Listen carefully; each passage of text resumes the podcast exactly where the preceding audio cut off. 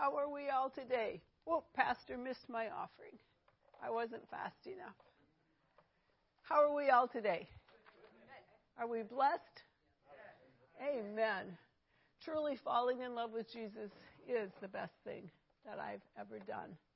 Um, we spent three weeks talking about giving the gift. The greatest gift that I have ever received is to realize that the Savior, the Creator of the whole world, loves me. There's nothing that I needed to do to earn that love. There's nothing that I needed to do to warrant that love. He just loves me. Um, even when I was in my wretched sin, in my wretched state, He loved me. And His love is unending, it is unfailing. And the best decision that I ever made in my whole life, I've made some really crummy decisions in my life, and I've made some good decisions in my life, but the best decision that I ever made in my whole life was to fall in love with my Savior. Um, and we're going to talk about that a little bit today, but we're going to talk about our New Year's resolution. Oh, I knew you would love this one. I knew you would love it to the person that I'm looking at. Um, so, we're going to talk today about a resolution. What is a resolution? See, there's so many things that the world has tainted and given a bad rap to. Merry Christmas is one of them. And we talked about that for three weeks. The most wonderful time of the year has gotten a bad rap because of the world. Society has tainted God robing himself in flesh and coming to seek and to save that which was lost. And the church, the church of the living God, has gotten the bah humbug, Grinch spirit about the most wonderful time of the year. How warped is that? Now, I'm sorry if that goes against your personal theology, but the time of the year when we can finally say to people, Merry Christmas! And they don't go, How dare you talk to me about Christ? And we bah humbug it. Hello, McFly. Maybe I shouldn't say that expression, but I'm not up on the platform, so I'm semi safe. But hello. Now, what is wrong with a resolution? Pastor talked this morning in leadership training for those of you that got up out of bed and decided to be resolute about becoming a leader in the church of the living God. You heard him talk about being disciplined.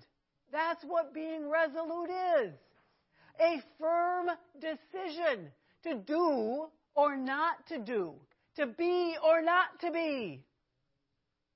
That is the question. Shakespeare didn't come up with that. God did. To be or not to be. I'm either going to be or I'm not going to be. That's what Christianity is all about. That is what a resolution is. So every year, well, first of all, when I went down in the watery grave of baptism, I got a new chance to decide to be or not to be. I could either be the old Pam or I could get up and walk in newness of life. Praise God, I got a new chance to resolve, to make a firm decision to do or not to do certain things. So every year, on January 1st, I get an opportunity to resolve to make a firm decision to do or not to do certain things, to start some things over again. Does it have to be January 1st? No. But it's just kind of a good time to do some evaluating. Sit back and ask yourself, how was 2018 for you? Do you need to change some things? Do you need to put up some new boundaries in your life? If you haven't read that book, I'm putting in a plug. It's excellent.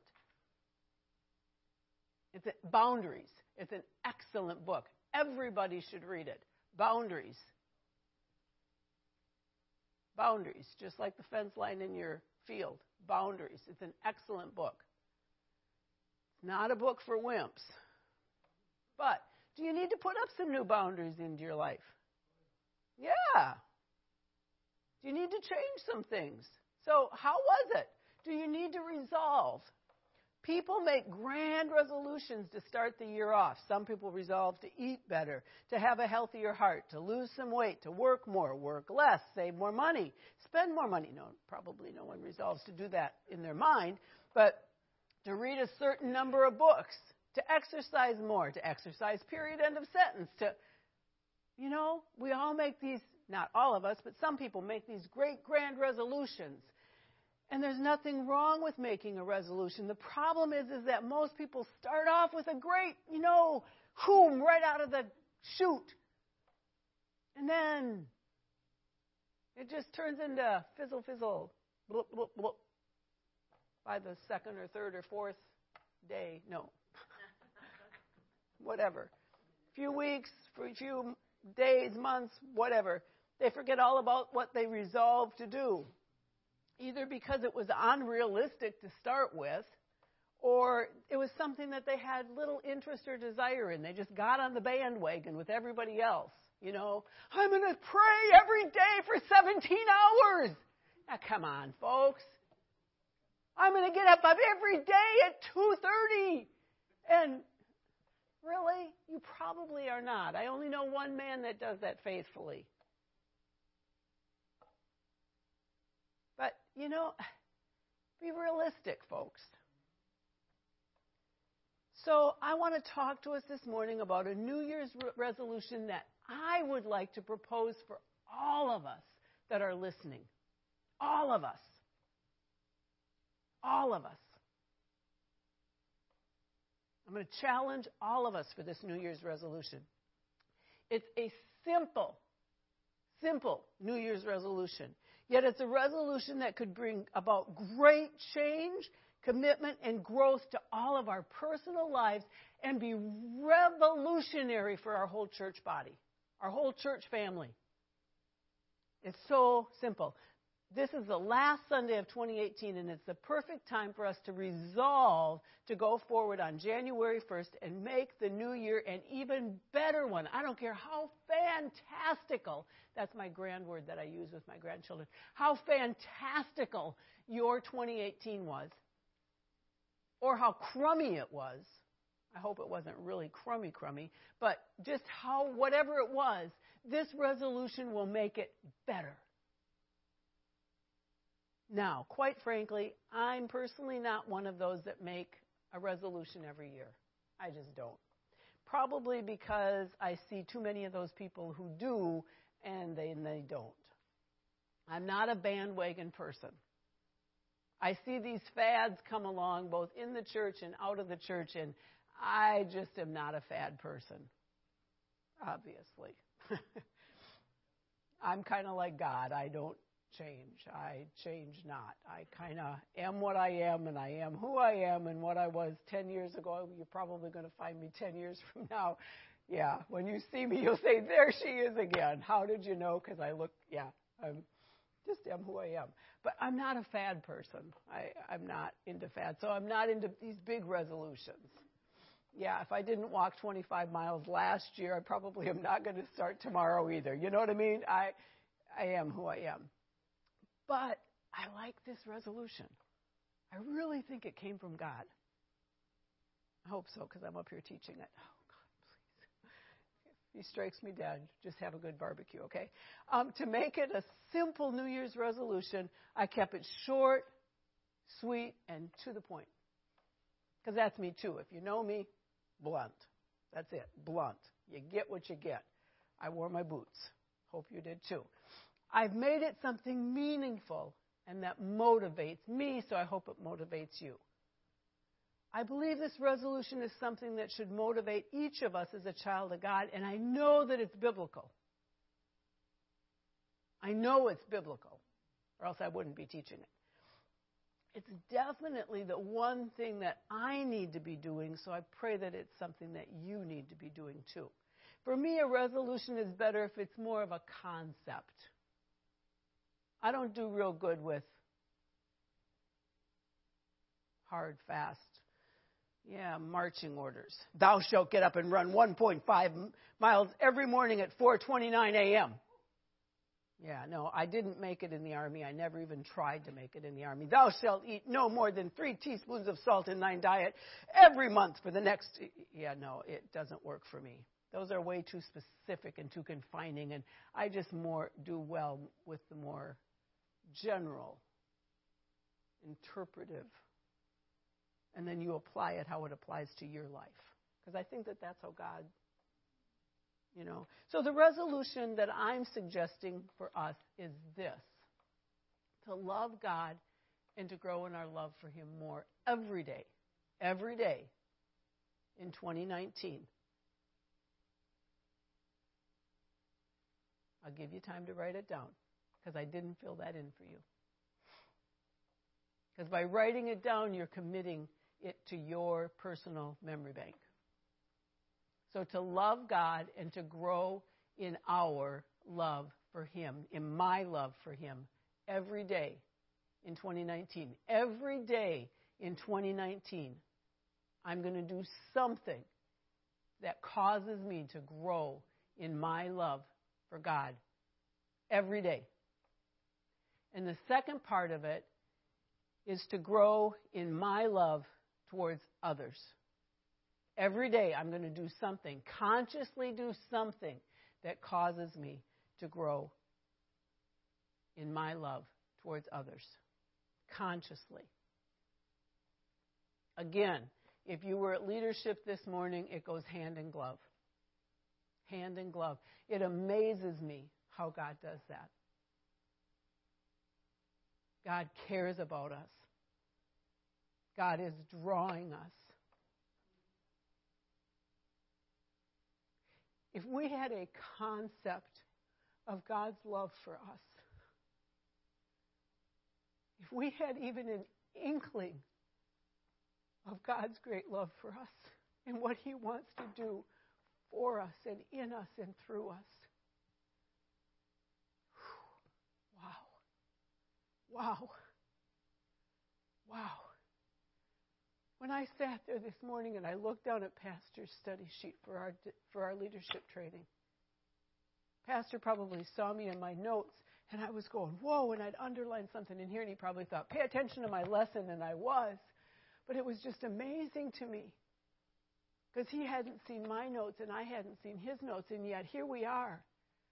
And I'm just like, wow, God.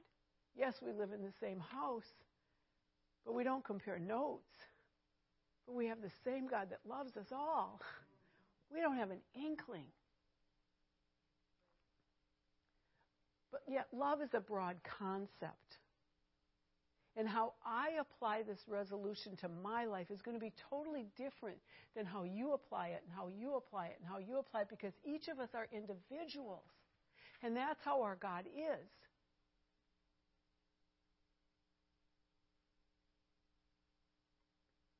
It's also a motivational concept. I need to be motivated to know that the God of all creation loves me so much. Then I need to be motivated in my love for Him. Jesus tells us that the great commandment is to love God with all my heart. And I know it says your. All my heart, all my soul, all my mind, all my strength. What do I commit all my heart to? What do I commit all my being, all my soul to? What do I commit my mind to? What do I commit my strength to? Think about it. What is your waking thought? What do you commit the majority of your time, your energy, your strength, your purpose to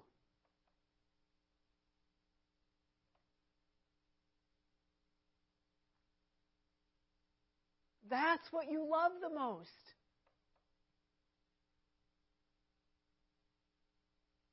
Your husband, your children, your job, or your God. Thou shalt love the Lord your God with all your heart, with all your soul, with all your mind, with all your strength. And then right after that, your neighbor. What did I do this week for other people? That determines how much I really love them. Christmas Day, how many people did I reach out to? That determines how much I love them.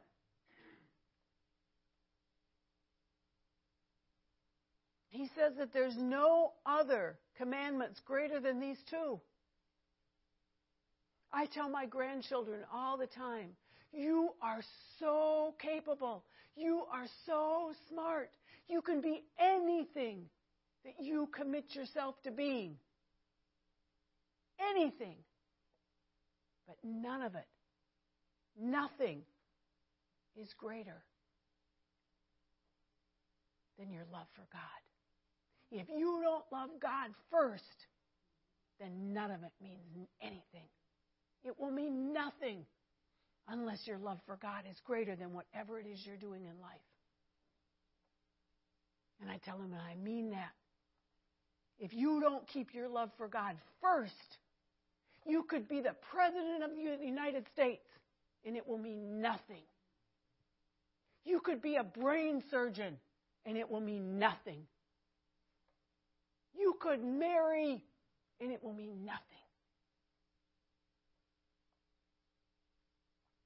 If you don't keep your love for God first, nothing else matters. I tell him that. Matthew is five years old, and I tell him that. You keep your love for God first, and everything else is wonderful. But without Him, it means nothing. Thou shalt love the Lord thy God first with all of your substance. I've got to love God more every day.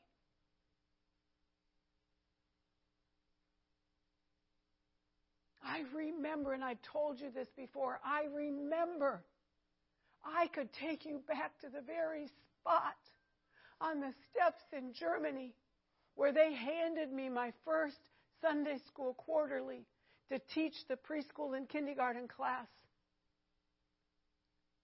And Brother Brent and I said to me, Sister Pam, will you teach?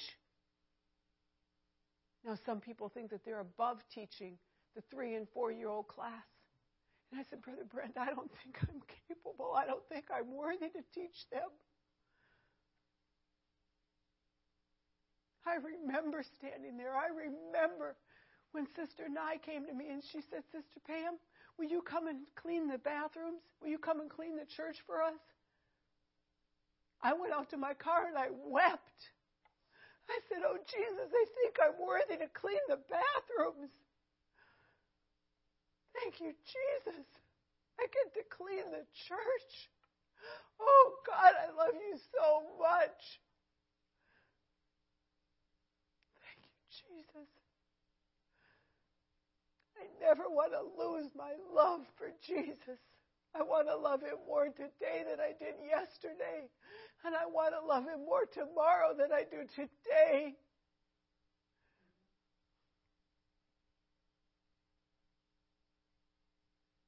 I never want my love for my husband to grow cold. You have to do things to keep your love alive. You have to resolve. Love is a verb. It's not an adjective.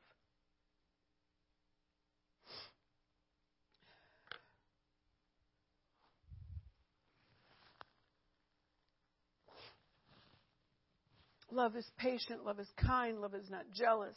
I'm sorry, 1 Corinthians 3 13, I mean 4 through 8. It's not arrogant, does not act unbecomingly, doesn't seek its own, not provoked, doesn't take into account wrong suffered. We think of all these things like it is things that we don't act that way towards other people. Love never fails. I need to be this way with Jesus.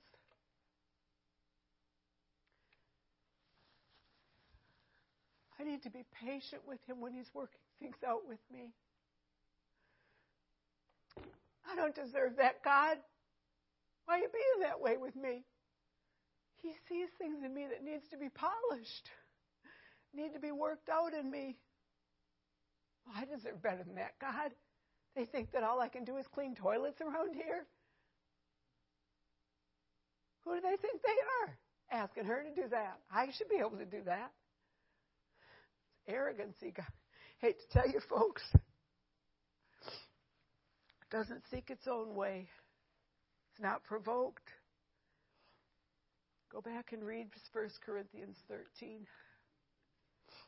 If we love God more, I'll be a better Christian. Yes, love is a broad concept. It's a concept easily applied to every life. Every Christian can and should love God more every day. Have you thought about the fact that you can love God more today than you did yesterday? In Paul's prayer for the Philippians, he revealed Philippians 1 and 9 that they could love God more. He prayed that their love would abound yet more and more. Their love was abounding, but he said, abound yet more and more. It reads, And this I pray that your love abound, may, may abound yet more and more. How? In knowledge and in all judgment. We never are there. This Christian walk, we don't arrive. I don't care if you have just walked in the door or if you are up here as an ordained minister. Just because you are there or there, you have not arrived. Beware that you think you stand, lest you fall. You have not arrived until you get there. You are on, I am on a journey. And that, heaven, is my destination. And every day I need to be drawing closer and closer and closer to the King of Kings and the Lord of Lords. To rule and reign, to sit with Him, is my final destination. There's never a time that I have arrived. And I need to be careful that I don't think that I have gotten there and sit on my laurels. There's never a time that I can't be drawing closer to Him. In Paul's prayer for the Philippians, he prayed that their love would abound still more and more. Our love for God grows when we increase. Again, Pastor talked about in 2 Peter. Um, I'm getting ahead of myself. Knowledge and discernment. A longing for, the, for, for God's Word. We should have a longing for God's Word. Do you love the Word of God? I mean, do you have a love for the Word of God? An experience, and I believe that we've told you of this experience. Maybe it's been a long time ago since I related it. I should have pulled out the picture, but it's just coming back to me now to tell you about it. Um, when we went to Mongolia, the first time we went, we gave the. It's very traditional there that they're very much so that the men are the head of the house. Um, so much so that there's a place of honor that the father sits, and then the the old eldest brother. Um, so it was very appropriate that Pastor gave the Bibles. We had taken Bibles in the first trip, um, and they had just come out of communist reign not too long before we had been there. And so the first trip in, we had taken Bibles.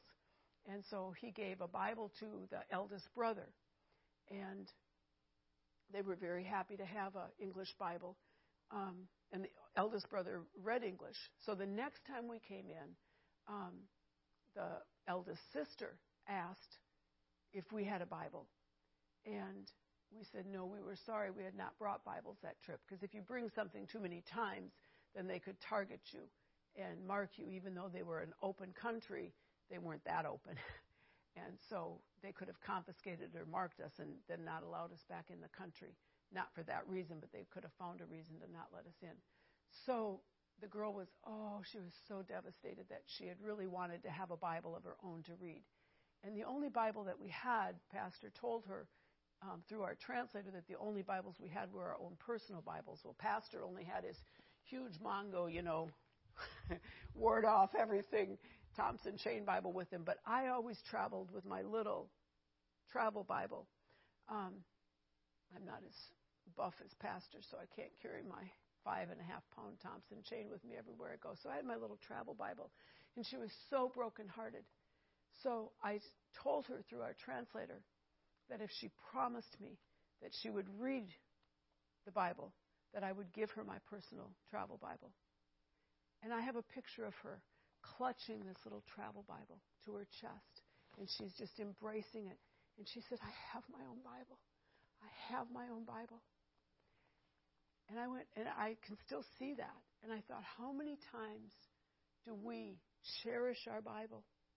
Or are we so complacent because we have Bibles? Bibles are a dime a dozen in America. You can go into any bookstore and buy a Bible. But do we cherish our Bibles? And however many years later that it was, we went back and our last trip into Mongolia, she was baptized in Jesus' name. In our hotel room, she was our very last night, and we got a knock on the door. So she did read her Bible, and she was baptized in Jesus' name. But do we add? Do we add to our faith? Do we love the Word? Do we long for the Word? We need to love the Word because God is the Word. The Word became flesh and dwelt among us. John tells us. Um, Peter tells us that as newborn babes desire the sincere milk of the word that we may grow thereby in 1 Peter 2 and 2. And the psalmist puts it this way in Psalm 41 1. Um, and I specifically didn't put all the scriptures up there for you to read. You can write them down and go home and read them because I want you to develop, redevelop that longing to go home and read your word. Our theme our, our ongoing theme next year is growing. And we need to regrow in our love for the Word. That's one of the things. Um, get back into the Word. Not that you're not in the Word, but get into it more. Um, but the psalmist puts it this way As the hart panteth after the water brook, so my soul, so panteth my soul after thee, O God. Do we pant after the Word of God? Do we get so thirsty for the Word of God? Excuse me? I'm sorry, I have a typo. 42 1. Sorry, 42 1. I have a I have a typo. Thank you, Pastor. Psalm 42 1. See, that was your no, it wasn't a test. It's just a typo. Um, do you actually pant after the Word of God? Do you get so thirsty for the Word of God that you have to that you have to have it. You know, there's times when you can drink a soda, you can drink juice, you can drink milk, you can drink your coffee, you can drink whatever, but then there's time that you just have to have the water. Nothing else will quench your thirst. Well, there's times when you can read a lot of stuff, but there's times when you just have to have the Word. When we give diligence to the Word of God, we grow. And 2 Peter 2 1 tells us to give diligence and to add to our faith virtue, temperance, patience, godliness, kind, brotherly kindness, charity. And then there again, that if these things are in you and abound, there's that word abound again, then we're going to not be barren or unfruitful. We must grow through His Word. We can never have enough of the Word because the Word is God. When we're in the Word, we're falling in love with Him again. It's giving us that freshness with Him. It's sitting down and conversing with God. He's talking to me. It's the way that I that I hear from him. So we grow in him. It's never it is through the word that we come to know God. Be still and know that I am God. Shut your mouth. Zip it. Listen to me.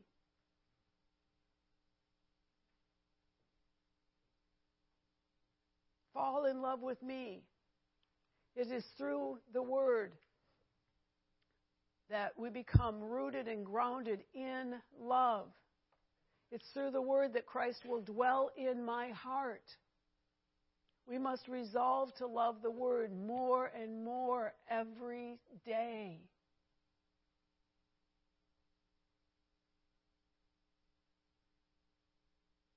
I can't go a day without the Word. I can go, I could care less about eating. It just isn't at the top of the priority list. Oh, yeah, I forgot to eat today. It just doesn't matter to me. Oh, yeah, I forgot yesterday too. No big deal. But I got to have the Word. Get up, get the cup of coffee, go to the chair. Got to have the Word. Can't forget that.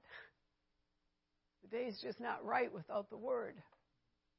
Ephesians 3:17 that Christ may dwell in your hearts by faith that ye being rooted and grounded in love Ephesians 3:17 Resolve to love God more and you're going to enjoy a life of obedience.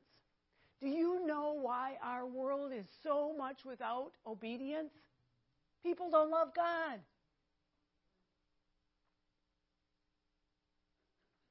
Obedience goes hand in hand with a love for God. And here's your scripture to back it up 1 John 5 and 3. For this is the love of God, that we keep his commandments, and his commandments are not burdensome. If you love God, you will keep the word. And they won't be a burden. Now, I love measuring stuff. I brought some of my favorite tools just to show you. I'm never without these three things. This one is in my craft area. I am never without this. No one in my home touches this but me. No one touches any of these three things but me. I use this in my craft area. It's in the drawer right here. It's always right here in my drawer. I can pull the drawer open, I can reach it and grab it. Never do I not know where this is. If it's not there, someone is in big trouble. No one touches this. It's always right there. I, I love it. It's my measurer. You measure, you know just exactly. It's my measurer. This is always in my sewing room. You measure, you know how long the skirts should be, you know a waist, how big the elastic. It's my tape measure for my sewing room. It's always right in that plastic bucket. I know right where it is. It's always there. Used to be. This one is always in my purse. Yesterday I was in a panic, wasn't I? I went to get it out to measure a little dress for Kayla Gracie to see was it long enough to cover her little chubby knees. It was not. The dress is still in the store because it was too short. But this is always in my purse, in the little pouch zipped in there safe. It was not put back where it belonged. I was in a panic. I thought I lost it. But I love my tape measure in my purse. It's always right there for me. I love my measuring tools. I like measuring tools. I like things to be exact. Measuring is important to me. Well, that scripture, that 1 John 5 3, is an easy measuring tool. I know if my love. See, you go, sister! Woohoo! Birds of a feather, we flock together. She's got a hot pink one. You go, girl. Her skirts will never be too short there. She'll go measure that puppy and say, Yep, it's 32 inches. We're good to go. Um,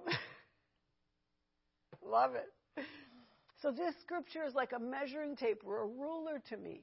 I can use it to measure my spiritual state, my love for God. Because it tells me that if the commandments of God, this 1 John 5 3, if the commandments of God are starting to become a burden to me, then my love for God is starting to grow cold. Now, that's my interpretation. If, it doesn't apply to you, go get your own measuring tape. Fine. It may be off by a quarter of an inch, but that's your problem, not mine. This is just for me. If God's commandments are becoming burdensome and grievous to me, I need to check my love level. Because that scripture reads, For this is the love of God, that we keep his commandments, and his commandments are not burdensome. So if his commandments are a burden to me, I need to check my love level for God. If it's not measuring up to ten and a half inches, if that's starting to weigh heavy on me, how much do I really love God? Well, I just don't see why I really have to do that. I don't know why pastor thinks it's so important to really, I mean, come on.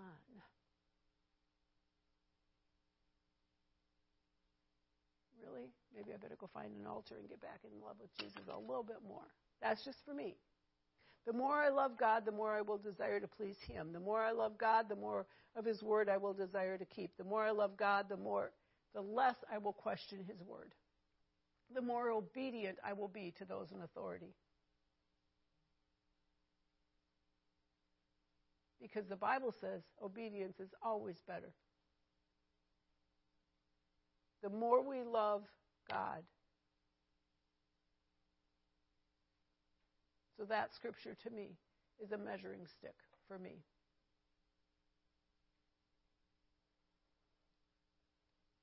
When we love God more this year, then the more time we will spend serving Him with a joyful heart.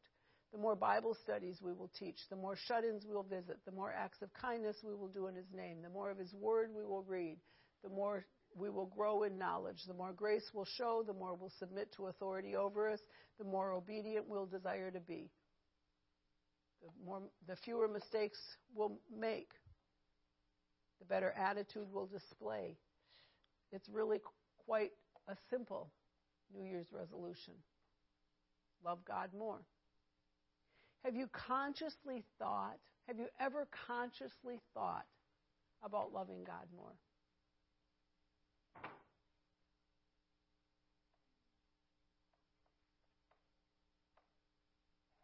because that's what a resolution is. It's a firm decision to do or to not do something. The old saying goes if you aim for nothing, you're sure to hit it. So if you don't consciously think about loving God more, then you won't. You'll just stay either at status quo or you'll slip into less. Normally, if we don't consciously do something, we start to wane in the other direction if I don't consciously think about being more polite to people, I become less polite. If I don't consciously think about cleaning my house, my house doesn't get cleaned. If I don't consciously think about, you fill in the blank. Well, if I don't consciously think about loving God, then I'm not going to.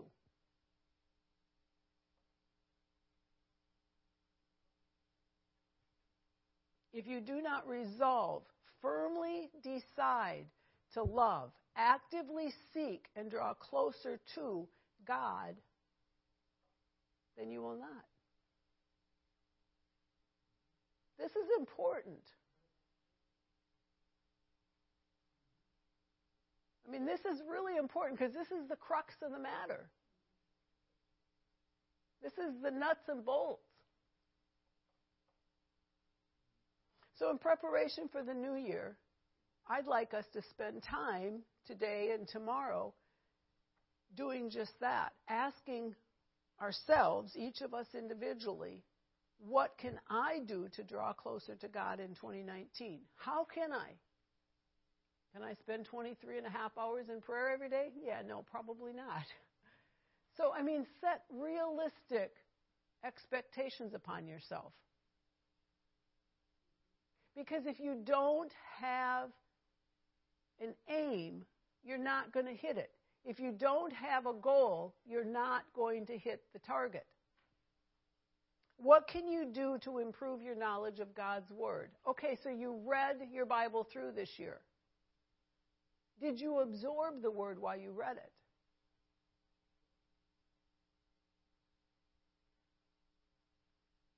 Did you take sermon notes this year? Did you go home and look up the scripture references afterwards? Thou shalt love the Lord thy God and your neighbor as yourself. Did you call visitors this year? Did you contact any visitors this year? Just an idea.